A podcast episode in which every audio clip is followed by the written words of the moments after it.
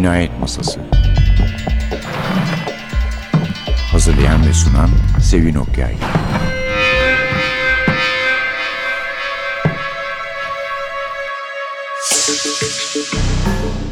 Merhaba.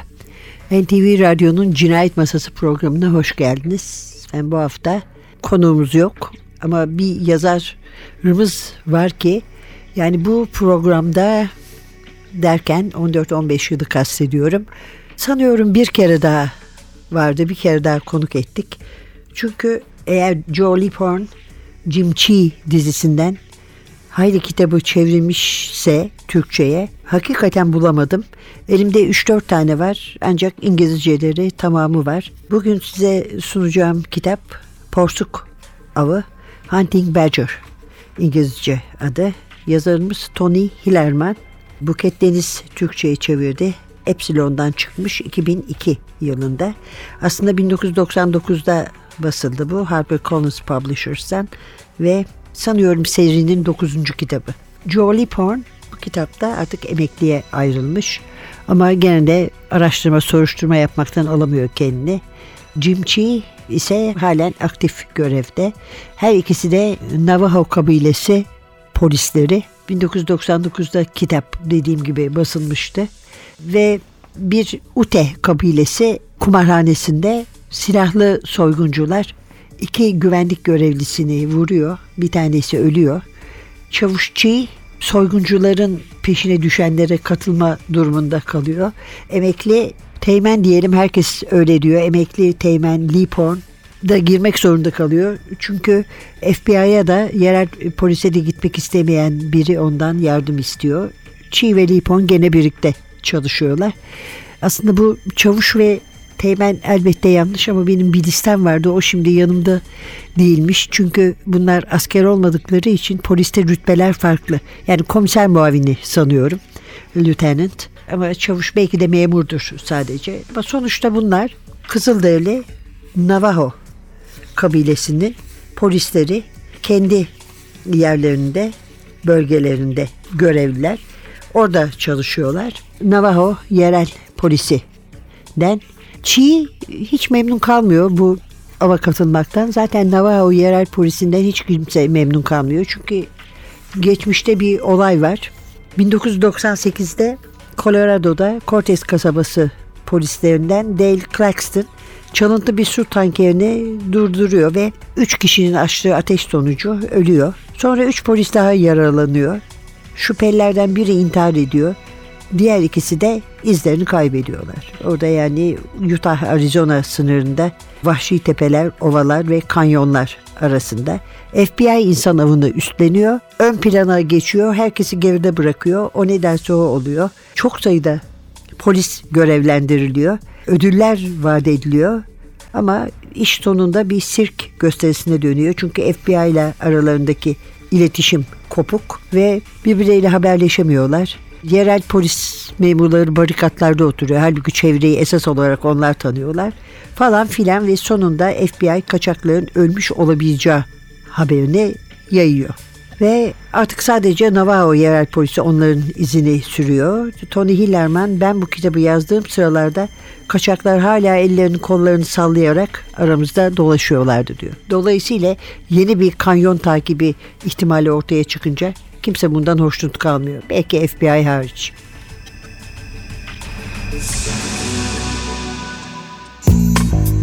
I always hope that you remember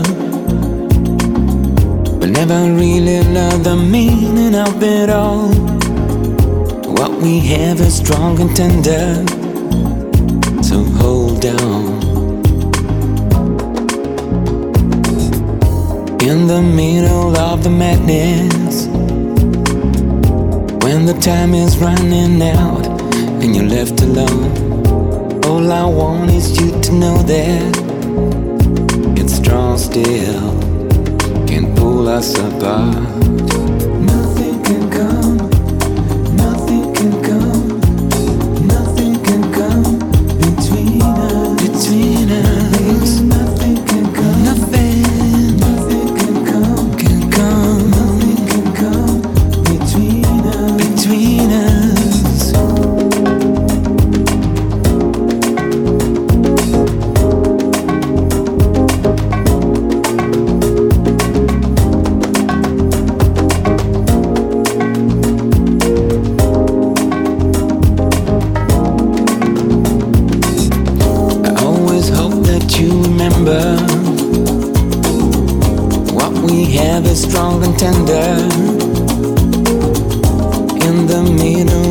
madness, just hold on. So it truly is a good thing. And I always wanted you to know there is always this, and this is everlasting. Just hold on. It's about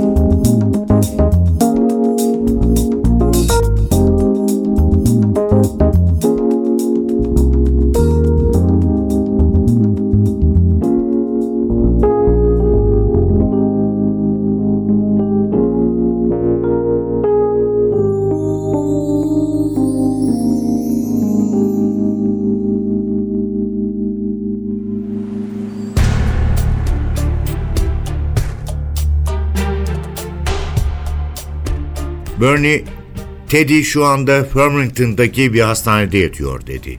Yoğun bakımda. Akciğer, mide ve sağ omzundan olmak üzere üç yerinden vurulmuş. Bernie'nin Baya'yı tanıdığı açıktı. Çiğ'nin ise o konu hakkındaki bilgisi gazetelerde okuduklarıyla sınırlıydı. Ve hiçbirinde de Bernie'nin anlattığı detaylara rastlamamıştı. San Juan Tıp Merkezi iyi bir üne sahiptir. Onun da soygunda parmağı olduğunu düşünüyorlar. En azından FBI böyle düşünüyor. Odasının kapısında bir memur bekletiyorlar. Chi, nasıl yani diye sordu. Bernie, FBI'nin neden böyle düşündüğünü bilseydi kendisine söylerdi. Chi'nin bu konuda tüm bildiği soyguncuların kumarhanenin güvenlik şefini öldürdükleri, bir nöbetçiyi ağır yaraladıkları ve otobanda hızla kaçarken kendilerini durdurmak isteyen bir devriye aracına ateş açtıklarıydı. Bernie neredeyse ağlayacaktı. Tüm bunlar çok anlamsız, dedi. Öyle görünüyor. Neden kendi adamlarını vurmak istesinler ki? FBI soyguncuların Teddy'yi kullandıklarını, sonra da iz bırakmamak için öldürmeye çalıştıklarını düşünüyor. Chi düşünceli düşünceli başını salladı. Bernie'ye tüm bu bilgileri nereden edindiğini sormanın bir anlamı yoktu. Bu olayda görevli olmasa bile o bir polisti ve eğer bir şeyi gerçekten öğrenmek istiyorsa kimlerle konuşması gerektiğini bilirdi. FBI'ın varsayımı pek de olası gelmedi bana, dedi. Stoner da vuruldu. Üstelik oradaki güvenlik şefi oydu. Asıl Stoner'ın kullanılan adam olabileceğini düşünmeleri daha mantıklı değil mi? Chi ayağa kalktı, bir fincana kahve koyarak Bernie'ye uzattı. Stoner'ı herkes severdi. En azından eskilerin tümü. Oysa Teddy'nin başı daha önce de belaya girmiş. Gençliğinde gezmek için kamyonet çalmaktan tutuklanmış. Bunun çok da ciddi bir sorun olduğunu sanmıyorum. Yani kasabada kendisine verilen göreve baksana. Yine de sicilinde böyle bir şey olması olumlu değil. Başından buna benzer başka bir şey geçmiş mi? Sanmıyorum. Çiğ bekliyordu Burney'nin halinden daha kötü bir şeyin gelmek üzere olduğunu hissediyordu. Ama belki de öyle değildi. Belki de Bernie ona söylemeyecekti. Genç kız içini çekerek kumarhanedekiler Teddy'nin o gece çok tuhaf davrandığını söylüyorlar dedi. Oldukça sinirli görünüyormuş. İçerideki müşterilere göz kulak olacağına sürekli otoparka gidip geliyormuş. Görevi bitince gitmemiş. Temizlik elemanlarından birine birisinin gelip onu alacağını ve bu kişiyi beklediğini söylemiş.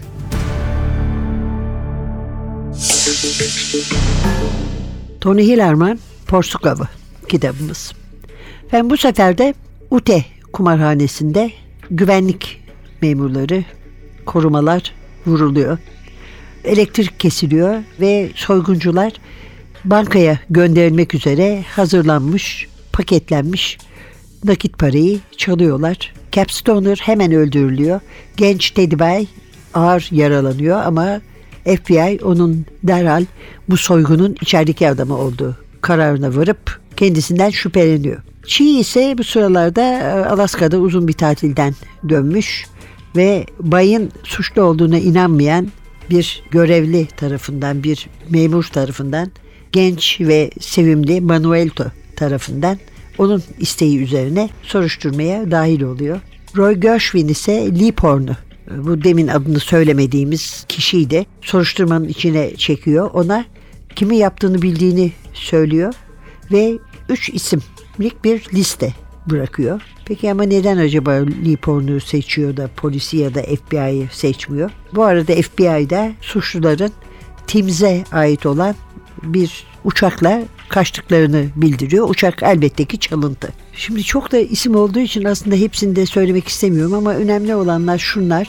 Lee Porn, Profesör Bura Bonnet ile bilgili bir hanımla birlikte seyahat ediyor. Çünkü Bura Bonnet zaten Kızılderili efsaneleri üzerine çalışan bir akademisyen ve o civardaki efsaneleri birinci elden daha yakından hatırlayan, çeşitli şekillerini hatırlayan insanlardan öğrenmek üzere bu geziye çıkmış. Bu arada Lee Porn, onunla birlikte dolaşan Lee Porn, elindeki listedeki isimlerden biri olan Everett Jory'i evinde vurulup öldürülmüş e, bilgisayar ekranına da bir intihar notu bırakmış olarak buluyor. Jory bu notta iki suç ortağını George Badger Ironhand ve Alexander Buddy Baker'ı kendisini paranın ne gibi bir işte kullanacağı konusunda yanıltmakla suçluyor. FBI yeniden faaliyete geçiyor ve soruşturmanın başındaki Kabot, Joe'nin evinin yakınlarındaki alana bir sistematik araştırma arama uyguluyor. Tabi yerel polis yapıyor bu aramayı. Şüphe yok bundan. Profesör Bourbonet ise bir uteli kadını sorguya çekiyor. Ve kadın 20. yüzyılın başlarından itibaren Iron Hand e, ailesinin hikayesini anlatıyor. Iron Hand onu atmaca gibi uçtuğunu düşünürlerken aslında o porsuk gibi kaçıyor yer altından tüneller kazıyor ya da kazılmış tünellerden gidiyor. Altındayken dağın bir anda tepesinde beliriyormuş. Çıkması imkansız sert bir yerde ve sonra bir anda gene kayboluyormuş. Ve ilk kez sahiden acaba bir porsuk kaçışı mı yaptı atmaca uçuşu yerine diye düşünmeye başlıyorlar.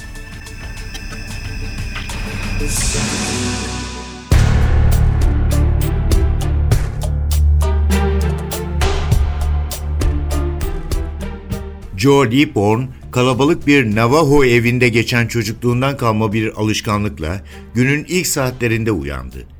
Emma ile 30 mutlu yılını paylaşmış olduğu sabah güneşi alan yatak odası gürültülü bir caddeye bakıyordu. Emma bu gürültüden rahatsız olmasına rağmen daha sessiz olan diğer yatak odasına günün ilk ışıklarını almadığı için geçmek istememişti. Navajo geleneklerine sıkı sıkıya bağlı olan Emma için günün ilk ışıklarını selamlamak son derece önemliydi. Bu da Leaphorn'un onu sevmesinin sayısız nedenlerinden biriydi. Leaphorn artık törelere eskisi kadar bağlı değildi. Şafak vakti çiçek tohumlarını havaya savurarak yeni güne sunmayı çoktan bırakmıştı. Ama halkının töresel değerlerine hala saygılıydı. O sabah Lee Porn'un geç kalkmasının nedeni Profesör Louisa Bourbonnet'in sessiz olan diğer yatak odasında uyuyor oluşuydu. Lee Porn onu uyandırmak istememişti. Bir süre yattığı yerden ufuktaki ışıkların kızıla dönüşünü izledi. Gershwin'in kendisine verdiği üç isimde ne halt edeceğini düşündü. Gerçi adamlar kaçırdıkları uçakla ortadan kaybolup Lee Porn'un yükünü hafifletmişlerdi. Ama eğer Gershwin'in verdiği isimler doğruysa onları yakalamak isteyenlere çok yararlı olacaktı. Newporn esneyip otomatik olarak çalışmaya başlayan kahve makinesinden yayılan kokuyu içine çekti. Ve kahve almak için mutfağa gitsem Louisa'yı uyandırır mıyım diye düşündü. Merak ettiği diğer konuysa içinde bulunduğu durumu Louisa'ya anlattığında onun vereceği tepkiydi. Emma olsa bu işten vazgeçmesini söylerdi. Çünkü ona göre soyguncuları hapse tıkmanın kimseye faydası yoktu. Bu tip insanların kötü davranışlarının kaynağı olan içsel uyumsuzlukları tedavi edilmeliydi. Hapishanelerde bu tedavi yapılmıyordu. Ancak tüm yakınlarının hazır bulunacağı bir dağ yolu töreni ruhlarındaki kara rüzgarı uzaklaştırarak onları eski dinginliklerine kavuşturabilirdi. Bu sırada mutfaktan gelen gürültüyle düşünceleri bölünen Leaporn yataktan kalkıp bornozunu giydi ve onun Emma olduğunu hayal ederek gidip Louisa'ya baktı. Louisa tepeden tırnağa giyinik olarak ocağın önünde durmuş gözleme yapıyordu. Senin hazırladığın hamuru kullanıyorum dedi. Biraz kaymak katsaydın daha lezzetli olurdu. Lipon kahve bardağını alıp çalkaladı. Kahvesini alıp masanın başına oturarak on binlerce sabah Emma'yı izlediği yerden Louisa'yı seyretmeye başladı.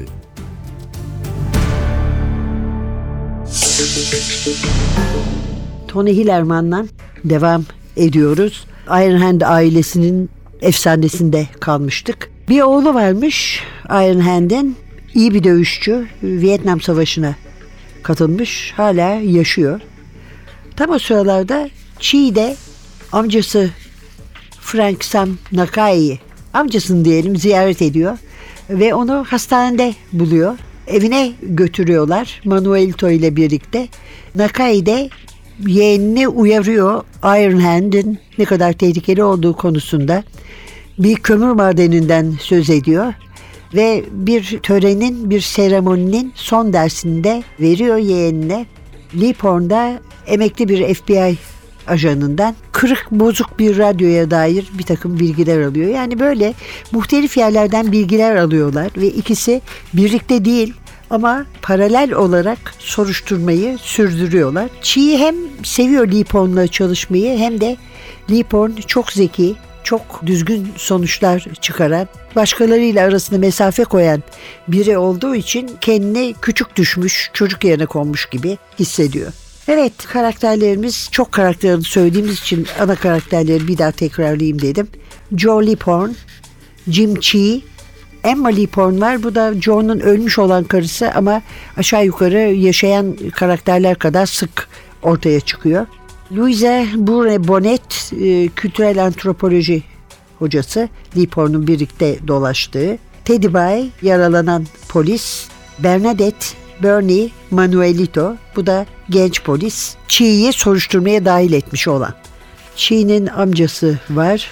Roy Gershwin var. Üç kişinin adını veren Lee Porn'a. Everett Jory intihar etmiş olarak bulunan. FBI ajanlarının başında olan Damon Cabot. Eh vallahi bence bu kadarı da yeter çünkü zaten hakikaten fazlaca kahramanlı bir kitap ama hiçbir karışıklık yok. Yani çünkü Hillerman usta bir yazar ve önceden sanki storyboard'unu kurmuş gibi tıkır tıkır tıkır tıkır olayları hem de iki taraftan yürüdüğü halde birbirine bağlı olarak götürüyor. Bundan önceki kitabı serinin The First Eagle ilk kartalmış 1998'de çıkan. Bundan sonra da Ağlayan Rüzgar The Wailing Wind'i yazmış 2002'de çıkmış. Bu arada 9. değil 14. kitapmış Hunting Badger'da dizide. Bu yanlışımızı da hemen düzeltelim.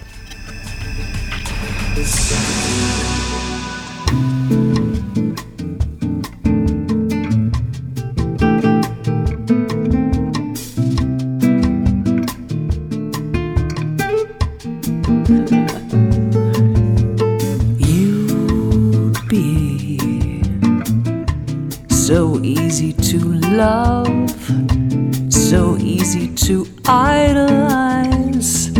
All others above, so worth the yearning for. So worth keeping the home fires burning for. We be so grand together that it it does seem a shame that you can't see your future with me, cause you'd be oh so easy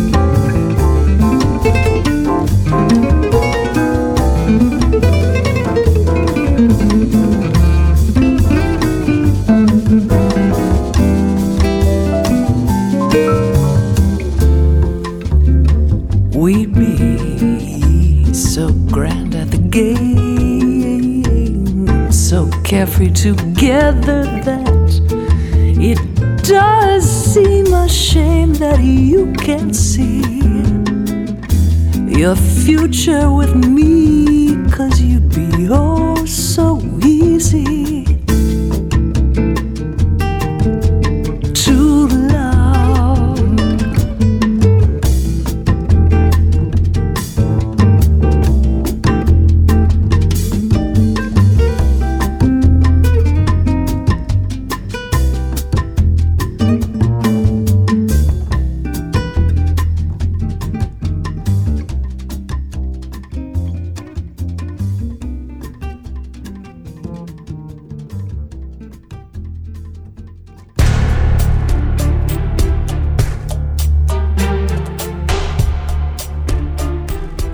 Hemşire eliyle Chi ve Bernie'ye bir saniye beklemelerini işaret ederek ne zaman olduğunu söyledi mi diye sordu. Peki tamam. Geldiğinde Morris'lerin oğlunun öldüğünü söylersin. Telefonu kapattı, Bernie ile Chi'ye baktı. Chi, biz Bay Frank Sam Nakai'yi görmeye gelmiştik dedi. Hemşire saate bakarak uyanık olmayabilir diye cevap verdi. Ziyaret saati 8'de bitiyor ancak kısa bir süre yanında kalabilirsiniz. Kendisi bana bir mesaj gönderip acil olarak beni görmesi gerektiğini bildirdi. Hemşire gelin bakalım diyerek onları yaşlı adamın odasına götürdü. Nakai'nin uyanık hatta hayatta olup olmadığını anlamak çok zordu. Yüzünün geniş bir bölümünü kaplayan maskenin altında hareketsiz yatıyordu. Bernie, bence uyuyor dedi. O sırada Nakai gözlerini açtı. Yüzünü onlara doğru çevirerek maskeyi çıkarttı. Zor duyulan güçsüz bir sesle Navajo dilinde bizim uzun düşünür nihayet geldi dedi. Evet küçük baba geldim işte. Buradayım ama biliyorum çok daha önce gelmeliydim. Chi bir süre Nakai'yi hayata bağlayan serumun takılı olduğu ince güçsüz kola baktı. Nakai yine Navajo dilinde yakında aranızdan ayrılacağım dedi. Sonra gözlerini kapatarak devam etti. Yaşam rüzgarım beni terk etmek üzere. Ben de onun peşinden gittiği yere gideceğim. Ardımda yaşlı kemiklerimden başka hiçbir şey kalmayacak. Vakit çok geç olmadan sana söylemek istediğim bazı şeyler var. Yarım kalan bazı şeyler. Sana son dersini vermem gerekiyor.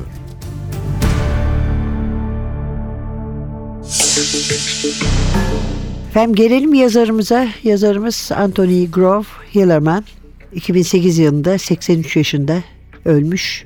1925 doğumlu. Çok ödül almış bir yazar. Hem polisiyeleri hem de kurmaca olmayan kitapları için ama en çok bu Navajo kabile polisi, yerel polis polisiyeleriyle tanınıyor. Ve kitaplarının bir kısmı da hem sinemaya hem televizyona uyarlanmış. Bakalım bunların listesi varsa hemen ben size takdim edeyim. Filmler 1991 yılından başlıyor. Hiç görmedim ben ama ne kadar enteresandır.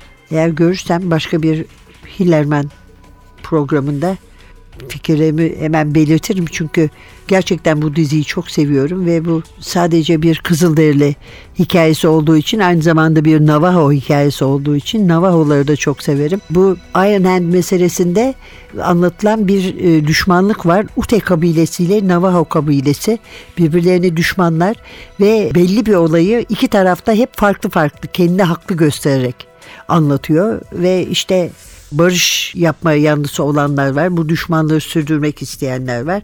Çok değişik bir durum değil yani. İnsanlar demek hep benzer şeyler yapıyorlar. Anthony Grove Hillerman bir çiftçiyle bir tezgahtarın oğlu. Üç çocuklarının en genciymiş. İkinci Dünya Savaşı'na katılmış.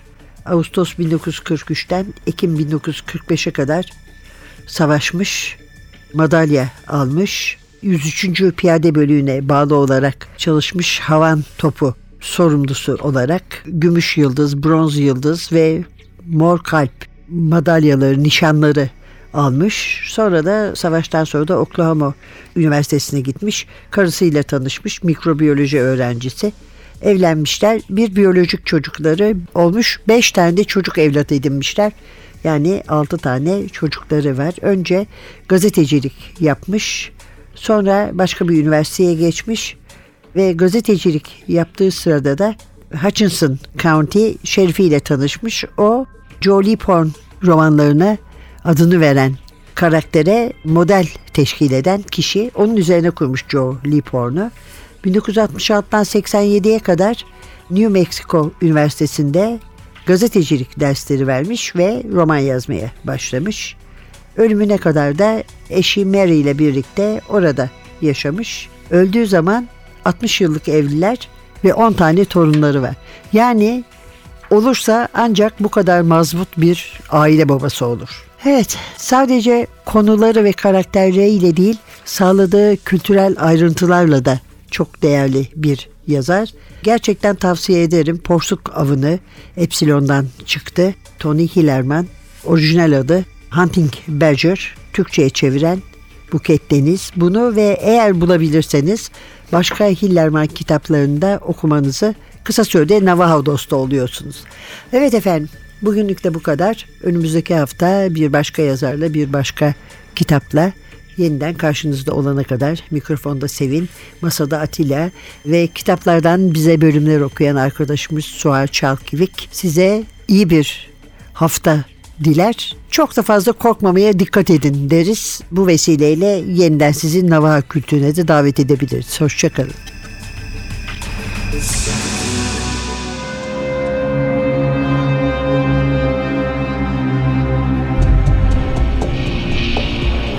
Cinayet Masası Hazırlayan ve sunan Sevin Okyay